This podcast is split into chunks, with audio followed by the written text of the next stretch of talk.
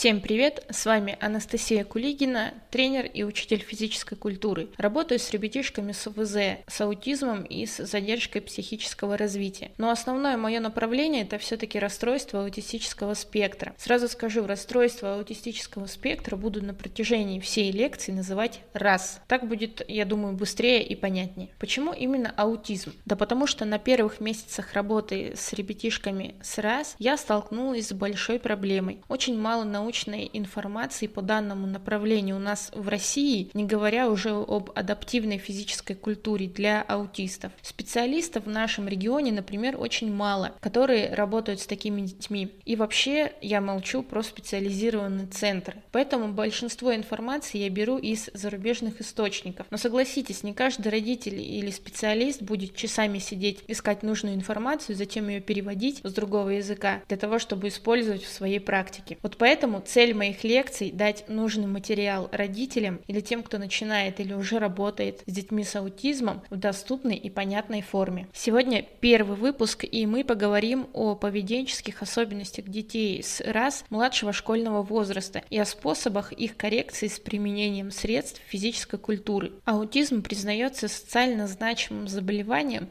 особенно сейчас, в 21 веке, когда каждый год количество детей с аутизмом увеличивается на огромный процент процент. По данным профессора, доктора медицинских наук, главного детского психиатра Симашковой, не существует общепринятой концепции теологии раз, до сих пор неизвестны точные причины возникновения. Однако существует большое количество гипотез возникновения этого заболевания. Сегодня мы на этом останавливаться не будем. Если вам будет интересно, дайте знать. Расскажем об этом в следующем выпуске. Социальная интеграция детей с аутизмом является одной из главных задач коррекционной работы специалистов. Психоэмоциональная эмоциональная сфера у детей с РАС страдает в первую очередь, тем самым сказываясь на других областях жизнедеятельности, в частности и на адаптацию ребенка в обществе. Одним из направлений коррекционной работы является воздействие на ребенка средствами физической культуры, благодаря которой мы можем повлиять и на другие сферы, например, на его поведение. Младший школьный возраст детей с раз наиболее сложно корректируемый. Эмоциональное состояние носит спонтанный характер, что препятствует проведению психолого-педагогической работы и заставляет применять иные подходы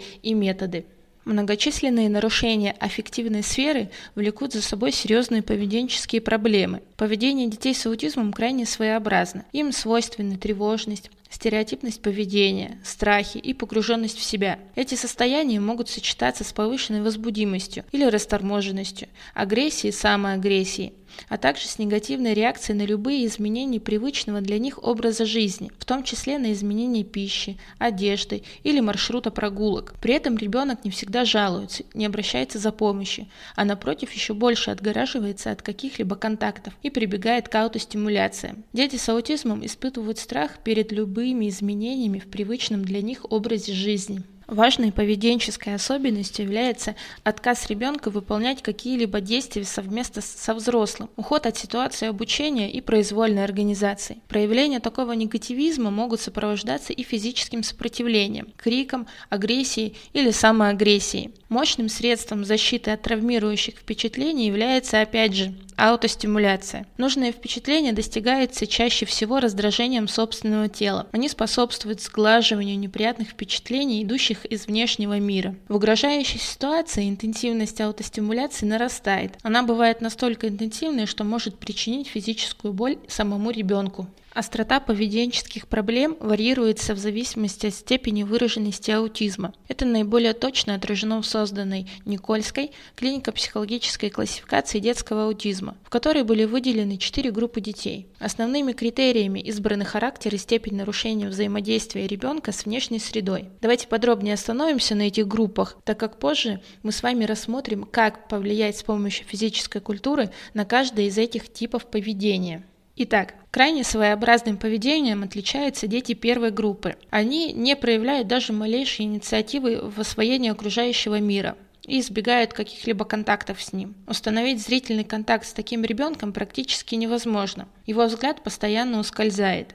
Свое время дети проводят бесцельно передвигаясь по комнате, лазая или карабкаясь по мебели, стоя перед окном и рассматривая движение за каким-либо предметом. При попытке взрослых вмешаться, остановить, удержать ребенка, добиться его внимания, может возникнуть дискомфорт, и как реакция на него крик, агрессия, либо самоагрессия. Дети не фиксируют взгляд и не рассматривают ничего целенаправленно. Поведение детей первой группы является полевым и крайне монотонным. Ребенок двигается от предмета к предмету пассивно, будто притягиваясь то одним, то другим объектом. В большинстве случаев поведение такого ребенка легко предсказуемо. То есть оно определяется не столько самими предметами и их свойствами, сколько их взаимным расположением в пространстве. Даже если предмет привлек внимание ребенка, моментально наступает пресыщение, поэтому любые, даже самые кратковременные манипуляции отсутствуют. Для детей первой группы важно сохранение привычного уклада жизни. Установление эмоционального контакта с близкими у детей первой группы нарушено, однако они испытывают привязанность к родным и страдают от разлуки с ними. Они могут выразить просьбу, положив руку близкого взрослого на интересующий предмет, и это чаще всего является единственным способом выражения контакта с окружающим миром. Переходим к следующей группе. Поведенческие проблемы детей второй группы менее выражены и проявляются уже не как отрешенность от окружающего мира, а как стремление избежать контактов с ним. Характерной особенностью поведения детей этой группы является строгое соблюдение привычных для них условий жизни – это может быть окружающая обстановка, привычные действия, распорядок дня ребенка и способы контакта с близкими людьми. Детям свойственна особая избирательность в одежде, пище и привязанность к определенным предметам либо занятиям, а также строго фиксированные маршруты прогулок.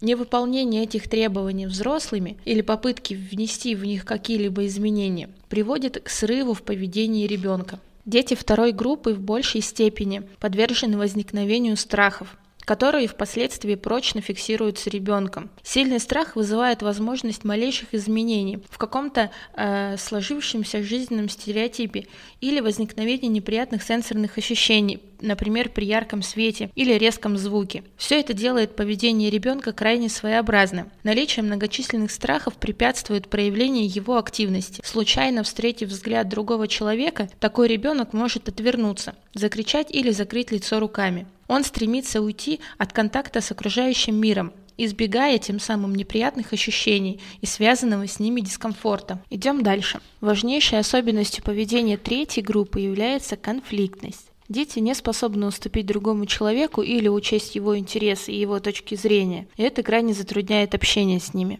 Близкие отмечают, что ребенок стремится все сделать на зло. Он увлечен одними и теми же занятиями. Долгое время ребенок может рисовать или проигрывать один и тот же сюжет, говорить на одну и ту же тему. Содержание его интересов и фантазий часто связано со страшными, неприятными и асоциальными явлениями. Такие дети способны поставить цель и разработать определенную программу воздействия на среду, но Проблема в том, что эта программа не учитывает постоянно изменяющиеся условия внешнего мира. Если ребенку не удается определенным образом воздействовать на окружающих, это может привести к срыву его в поведении, к яркому проявлению негативизма. Такие дети часто смотрят в лицо того, с кем они общаются. Семейное окружение является для них опорой, но отношения с близкими складываются, как правило, очень трудно. Ребенок постоянно стремится доминировать, не учитывая при этом интересы других людей детей. И мы переходим к последней группе. Это четвертая группа. У нас в поведении детей, которые относятся к четвертой группе, отмечается скованность и нерешительность, что препятствует установлению контактов с окружающими. Они способны смотреть в лицо собеседнику,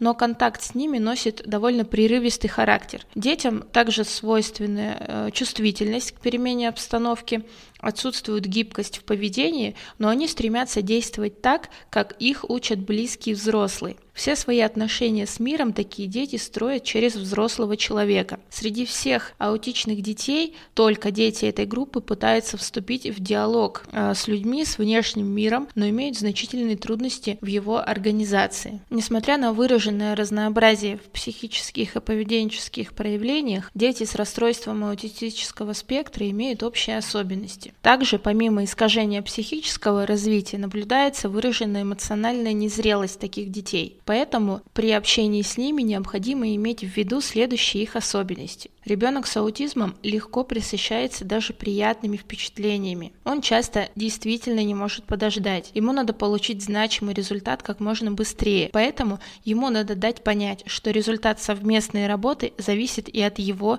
участия. Далее. Аутичному ребенку нельзя предлагать ситуацию выбора, в которой он самостоятельно беспомощен. Восприятие информации у ребенка спонтанно и непроизвольно. При этом усвоение происходит очень избирательно. Аутичному ребенку нужно время для того, чтобы пережить полученное впечатление или информацию, поэтому для него характерны отсроченные реакции. Интерес аутичного ребенка направлен в основном на мир предметов, и аутичные дети имеют тенденцию к использованию периферического зрения. Часто ребенок с аутизмом не может понять или считать с лица эмоциональное состояние другого человека. Ему больно или весело, грустит другой ребенок или он радуется. На сегодняшний день нет адекватного медикаментозного решения проблемы аутизма. Расстройство аутистического спектра является медико-педагогической проблемой, и что без педагогической коррекции всех сфер психики ребенку не справиться, признают и медики. К сожалению, с эмоциональной коррекцией и коррекцией поведения у этих детей возникают большие сложности. Часто дети с аутизмом не могут говорить и понимать речь, что еще больше усложняет этот вопрос. Если при коррекции поведения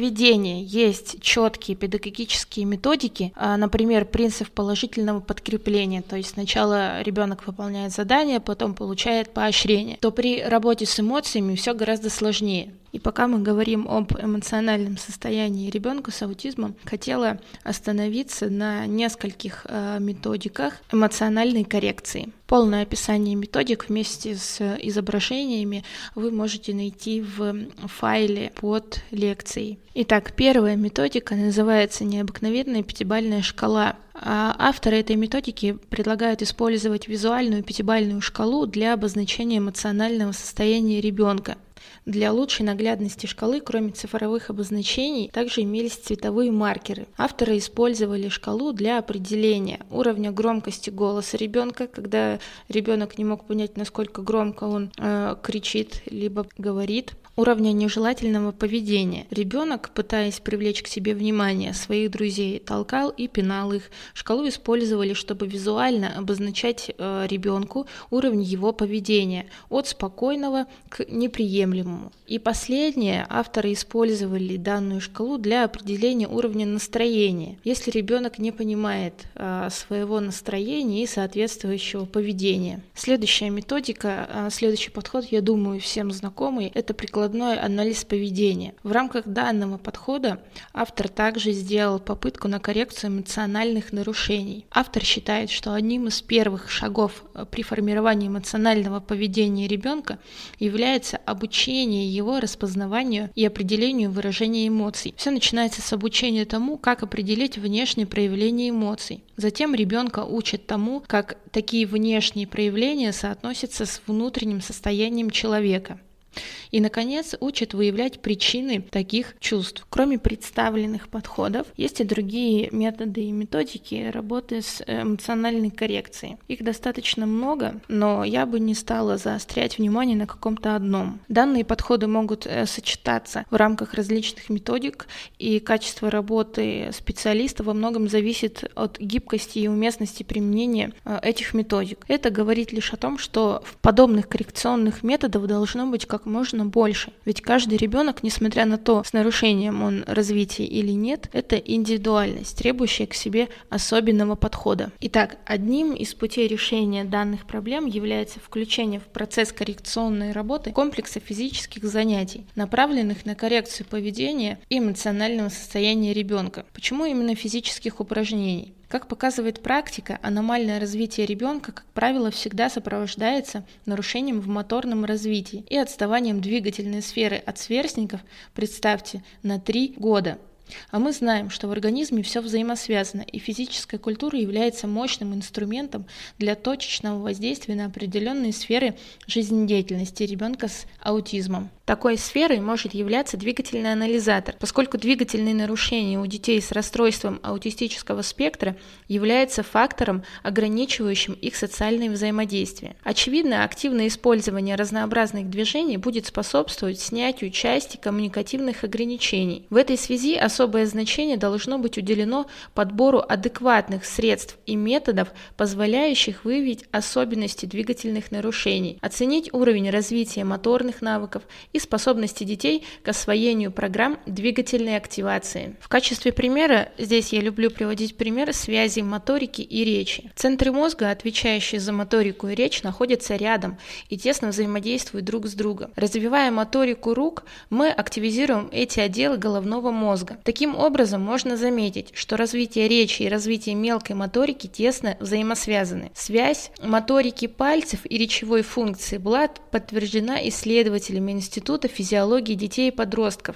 Мелкая моторика рук отвечает не только за речь, но и за внимание, мышление, координационные способности, воображение, зрительную и двигательную память. А как мы знаем, уровень развития мелкой моторики – это один из показателей интеллектуальной готовности ребенка к школьному обучению. Идем дальше. Возьмем крупную моторику которая задействует все мышечные группы нашего тела. Развитие крупной моторики способствует лучшему управлению своего тела, а также развитию основных двигательных качеств вестибулярного аппарата и, отмечу отдельно, координационных способностей. Если мелкую моторику вы вполне можете развивать как на уроках, так и на спортивных коррекционных занятиях, то средствами развития крупной моторики выступают только физические упражнения. И таких сфер воздействия, на которые через двигательную активность приводит к адаптации адаптации коррекции ребенка очень много. Возвращаемся к нашей теме. Для успешного включения спортивных занятий в расписании дня, неважно, дома вы будете заниматься или вести ребенка куда-то на тренировку, необходимо сделать новый вид деятельности частью его дня. Многим детям с аутизмом легче адаптироваться, если будет присутствовать какая-то постоянная структура. Например, берем тот же распорядок дня. Ребенок будет чувствовать себя уверенно, когда сразу после пробуждения он знает, какой будет его следующий шаг. Проснуться по будильнику, почистить зубы, принять душ, позавтракать и так далее. Поэтому крайне важно, чтобы спортивное занятие было также четко интегрировано в ежедневное расписание. Ребенок приходит домой со школы и уже знает, что сейчас у него будет тренировка, а потом он уже сядет за домашнее задание или займется чем-то другим. Но помните, что вовлечение ребенка в новую деятельность на регулярной основе потребует какое-то время. Идем дальше. Как же физическая культура воздействует на организм ребенка с аутизмом, а именно на психоэмоциональную сферу? Во-первых, двигательная активность стимулирует положительные морфофункциональные изменения, формируя тем самым необходимые физические качества. Далее, Моторика влияет на развитие психики и на состояние вегетативных функций. Учитывая это, с помощью моторного и локомоторного анализаторов можно влиять на различные системы организма, о чем я говорила ранее. Также физические упражнения способствуют повышению степени осознания цели, установлению очередности действий. Возьмите, например, ту же полосу препятствий. Пока ребенок не сделает первую, так скажем, станцию, он не сможет перейти к следующей. И повторение упражнений упражнений также способствует закреплению определенного варианта поведения у ребенка. Кроме того, на занятиях физической культурой ребенок проявляет волю, учится контролировать и корректировать свои движения, и, что немаловажно, сопоставлять свои действия с действиями тренера. Кратко мы с вами разобрали влияние физической культуры на ребенка, и сейчас наша задача рассмотреть особенности взаимодействия с ребенком на занятиях каждой группы. То есть, как нам себя с ним вести, как обращать на себя внимание, в конце концов, что нужно делать, чтобы ребенок выполнял заданные упражнения и выполнял их с удовольствием. Таким образом, направление нашей работы будет следующее. Мы сначала берем поведенческую группу и ее особенности, разбираем, как на данную особенность можно повлиять средствами физической культуры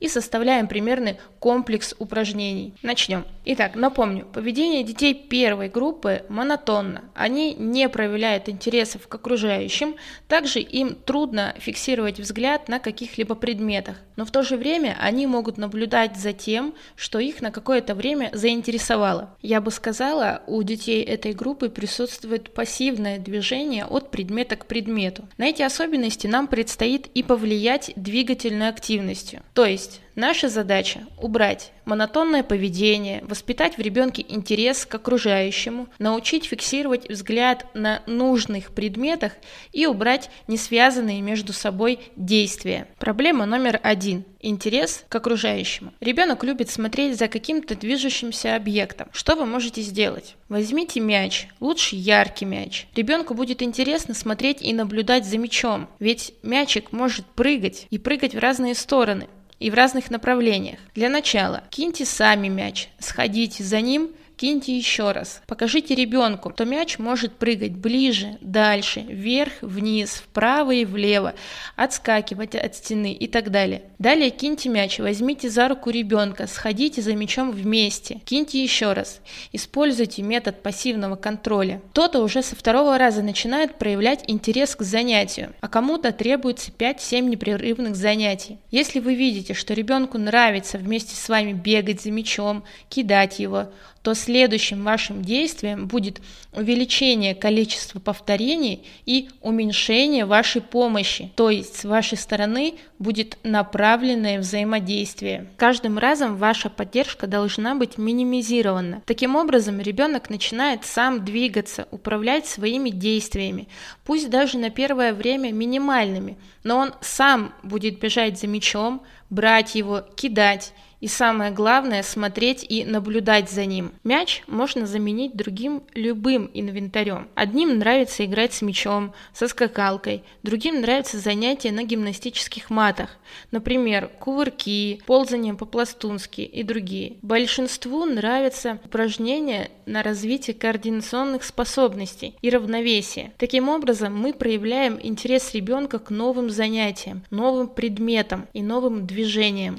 Переходим к следующей проблеме. Это умение фиксировать взгляд на неподвижном предмете. интересный факт. Дети с аутизмом опережают своих здоровых сверстников в заданиях, направленных, например, на поиск мелких фигур, которые являются частью целого изображения. Они способны выделять отдельные детали, но при этом у них страдает способность к восприятию целостного образа и интеграции элементов в единое целое. Это прежде всего связано с фрагментарным восприятием поступающей информации и избыточным вниманием к отдельным деталям. При обучении фиксации взгляда на каком-то предмете первоначально предъявляемый ребенку предмет должен быть в размер ладони, одноцветным, ярким и располагаться перед ним, примерно на уровне глаз на расстоянии 45-50 см. После этого предмет перемещается выше или ниже уровня глаз. Если ребенок не смотрит на него, взрослый привлекает его внимание речью. Например, использует голосовую команду «посмотри на мяч». Если ребенок не понимает речь,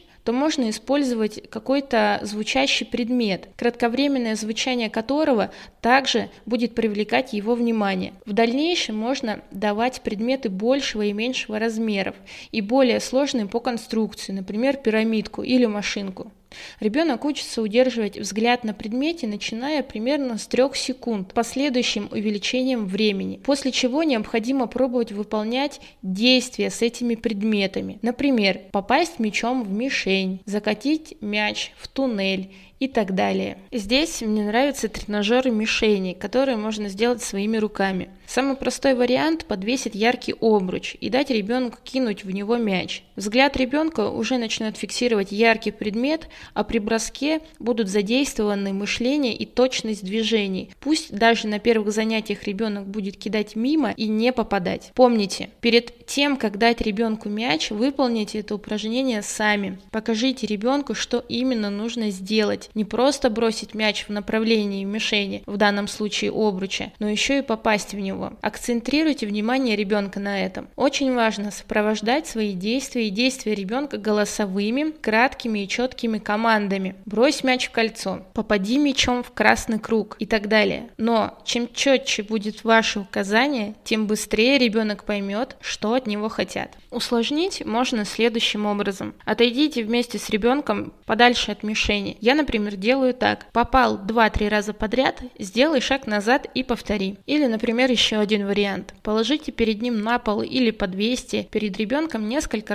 разноцветных мишеней. Достаточно будет двух-трех. Команды будут следующие. Брось мяч в желтую мишень, попади в зеленый круг и так далее. Тем самым мы подключаем к занятиям и когнитивные способности ребенка. На мой взгляд, э, самое интересное для детей младшего школьного возраста – это упражнение с мячом. Поэтому еще несколько вариантов, э, что можно делать с мячом дома или в спортзале. Первое. Ловля мяча от стены. То есть ребенок кидает в стену мяч и, соответственно, его ловит. Усложнить можно следующим образом. Ловля мяча после хлопка или удара о пол. Ребенок кинул мяч в стену, сделал хлопок и поймал мяч. Далее. Броски мяча в цель двумя руками. Снизу, от груди, из-за головы. Также броски мяча одной рукой. Еще варианты упражнений. Прокатить мяч из разных исходных положений. Сидя, стоя и так далее. И последний вариант – это вариант в паре. То есть вы с ребенком садитесь друг напротив друга и прокатываете мяч друг к другу. Также можете кидать мяч, прокатывать мяч через э, мишень какую-то и так далее. Еще одно очень хорошее упражнение, чуть не забыла, хотела про него сказать. Э, это упражнение я даю почти на каждом занятии, и что немаловажно, в самом начале занятия. Это ходьба по линии. Это успокаивает ребенка, концентрирует его внимание на линии, по которой он идет. Важно, чтобы стопы он ставил ровно на линию. Будет достаточно выполнить это упражнение 3-5 раз. Не забываем давать отдых между подходами и затем переходить к остальным упражнениям. Почему я даю именно это упражнение в самом начале? Да потому что ближе к концу занятия ребенок устает, внимание его падает, падает, и при выполнении ходьбы строго по линии от ребенка требуется вся его концентрация, внимание и терпение. В конце занятия он просто не выполнит это упражнение. Идем дальше, и у нас третья проблема – это не связанные между собой действия. Что мы можем сделать? Это направить его движение. Это легко сделать э, с помощью простой полосы препятствий. Устройте ее дома или в спортивно оборудованном э, зале или комнате. Здесь все зависит от вашей фантазии. Помним основные правила правила при составлении полосы препятствий. Первое. Станции полосы должны быть не сильно сложными, иначе у ребенка просто пропадает интерес, когда у него что-то не получается. Далее. Включайте не более 5-7 станций на полосу препятствий. Один круг – это вся полоса. После прохождения всей полосы дайте ребенку немного отдохнуть. За каждое успешное выполнение станции подбадривайте ребенка, хвалите его, хлопните в ладоши, поцелуйте, пощекотите и так далее. Выполняйте не более 3-5 кругов на одном занятии. И мы плавно переходим к последней особенности первой поведенческой группы – это монотонное поведение. Данную особенность я поставила в самый конец. Смотрите, а, при бросках мяча, при движении движении за ним, ловли, передачи и так далее.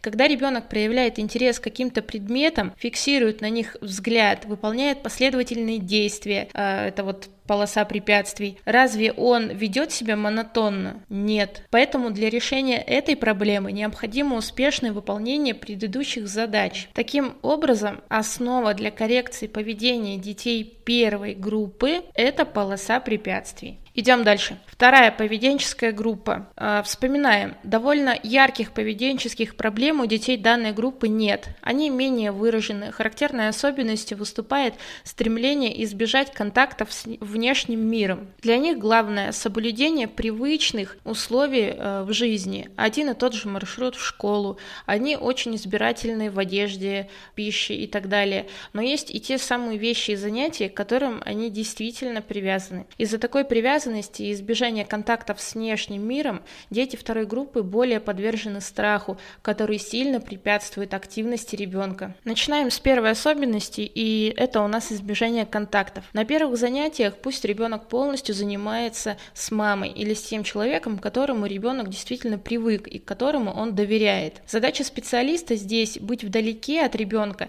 и давать только словесные указания, как ребенку, так и взрослому. Ни в коем случае нельзя давить иначе ребенок закроется и уйдет в себя. Помните, для него все новое – это стресс. Далее, с каждой тренировкой помощь мамы уменьшается, а взаимодействие с тренером, наоборот, растет. То есть на определенном этапе взаимодействие с ребенком будет примерно 50 на 50, после чего ребенок должен полностью перейти на работу со специалистом. Как я уже говорила, при контакте с такими детьми не нужно на них давить. Некоторым это не нравится. Также не нравится, когда к ним прикасается чужой человек или слишком близко подходит. Ребенок должен сам к вам привыкнуть, и потом он к вам потянется. На первых этапах, как и при последующей работе после установления полного контакта, необходимо говорить с ребенком, подавать словесные четкие команды, хвалить его за выполненное задание, радоваться вместе с ним. Это делает ребенка уверенным в себе и более спокойным. Следующая особенность – это привычные условия жизни. Здесь важно плавно и аккуратно интегрировать физические занятия в расписание ребенка. Для начала пусть это будет даже один раз в неделю.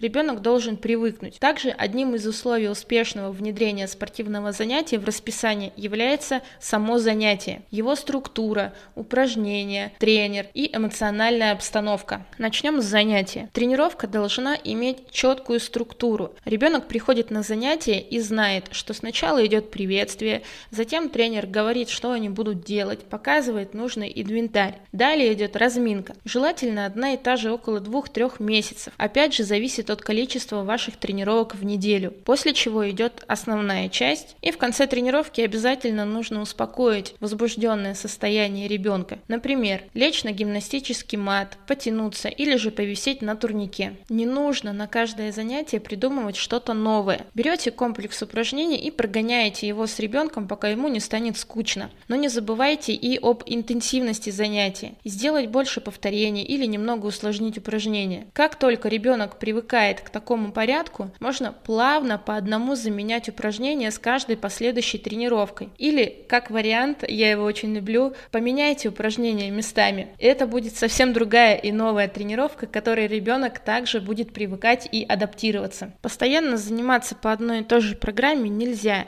ведь тогда никакого роста не будет. Поэтому смотрите, наблюдайте за ребенком во время занятия. Как только для него становится выполнение легким, что-то меняйте. Третья особенность – избирательность в предметах и привязанность к определенным вещам и занятиям. Здесь ребенок будет охотнее и с большим интересом заниматься, если эти игры будут с его любимыми предметами. На первых занятиях дайте ему выполнять все со своей игрушкой. Пусть он ее держит в руках. Задача тренера или родителя полностью убрать эту вещь на время тренировки. С каждым разом взаимодействие с его предметом должно быть меньше. Например, можно сделать следующее. Ребенок выполняет упражнение без игрушки, при этом она лежит где-то на видном месте, чтобы ребенок ее видел, а на время отдыха между упражнениями он может с ней поиграть. Во время таких перерывов во взаимодействии с его игрушкой пробуйте заменять ее. Придумывайте упражнения с разноцветными, большими, я не знаю, маленькими, массажными или обычными мячами,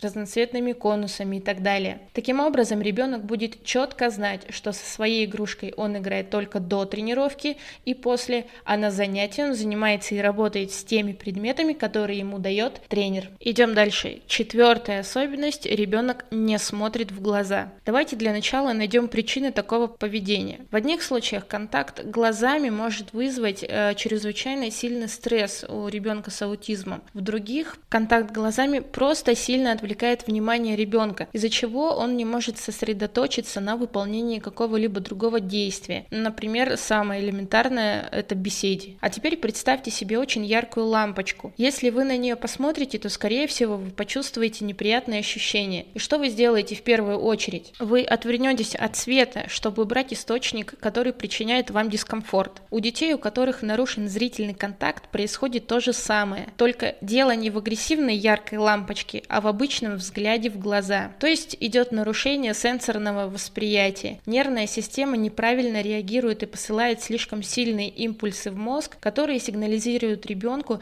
о том, что ему некомфортно и может быть даже больно. Что в этой ситуации можем сделать мы? Самое простое это работать в паре, при этом аккуратно и постепенно добавляя зрительный контакт с ребенком. Например, встаньте напротив ребенка, возьмите опять же мячик, начните просто передавать мяч друг другу, затем постепенно усложняйте и переходите на броски. При этом не забывайте все сопровождать отвечать голосовыми командами. Посмотри на меня, поймай мяч и так далее. Чаще называйте ребенка по имени. Еще одним хорошим упражнением будет следующее. Ребенок идет например, по гимнастической скамье, я люблю это упражнение очень давать, особенно первым классом, а ребенок идет по гимнастической скамье, вы находитесь перед ним, он как бы идет на вас, и продолжаете использовать голосовые команды. Очень важно, чтобы при выполнении этого упражнения ребенок смотрел именно на вас, а не на свои ноги. Усложнить можно а, пройти сначала лицом вперед, а затем, не меняя положение и не разворачиваясь, пройти спиной назад, также смотря на вас. Чтобы ребенок вами заинтересовался, чтобы смотрел на вас во время выполнения упражнения, больше говорите с ним, говорите команды, сколько осталось шагов, бросков, времени и так далее. И не забывайте хвалить ребенка. И у нас заключительная особенность, пятая, это страхи и сниженная двигательная активность. Здесь я хочу затронуть тему произвольной организации движений. Что такое это произвольное а, поведение и почему из-за проблем с ним у ребенка резко снижается двигательная активность. Как мы знаем, поведение аутичного ребенка ограничивается отдельными операциями и полевым поведением. Он может быть захвачен стереотипно повторяющимися действиями и не в состоянии переключиться на другую деятельность. Цель формирования навыка произвольного поведения быстрая адаптация ребенка к внешним изменяющимся ситуациям. За произвольное поведение отвечают лобные доли коры головного мозга, так же как и за речь мышления, при поражении которых осмысленное поведение становится затрудненным или невозможным. Любое отвлекающее обстоятельство побуждает к неоправданному поведению. Ребенок не может сосредоточиться на цели, он ведет себя как бы на автомате. Например, увидел лестницу, пошел по лестнице, увидел проходящего мимо человека, человека, непроизвольно пошел за ним. Увидел звонок, позвонил, э, увидел мяч, кинул его. И здесь я люблю давать следующее упражнение, которое хорошо заставляет ребенка услышать, понять и, соответственно, выполнить то, что он услышал. Из инвентаря нам нужна только стойка или невысокая скамья, лавочка, как хотите, под которой можно пролезть. Задание. Ребенок должен по команде перешагни или переступи, переступить через эту лавочку или стойку, а по команде пролезь, соответственно, пролезть под ней. После выполнения 6-8 раз подряд одного действия ребенок не сразу переключается на другое и начинает выполнять то же самое. То есть, если до этого он 8 раз переступал, на 9 раз он также будет переступать. И вот здесь главная задача для ребенка и, соответственно, для тренера – научить ребенка контролировать свои движения. А для того, чтобы самому научиться контролировать свои движения, ребенок должен овладеть следующими умениями. Это производство произвольно направлять свое внимание на мышцы, участвующие в движении. Также различать и сравнивать мышечные ощущения. Это, например, э, напряжение и расслабление, сила, слабость, резкость, плавность, темп, ритм и так далее. И менять характер движений, опираясь на контроль своих ощущений. Сейчас на этих аспектах я останавливаться не буду. Всю эту информацию, как научить ребенка с аутизмом произвольно напрягать и расслаблять определенные мышечные мышечные группы,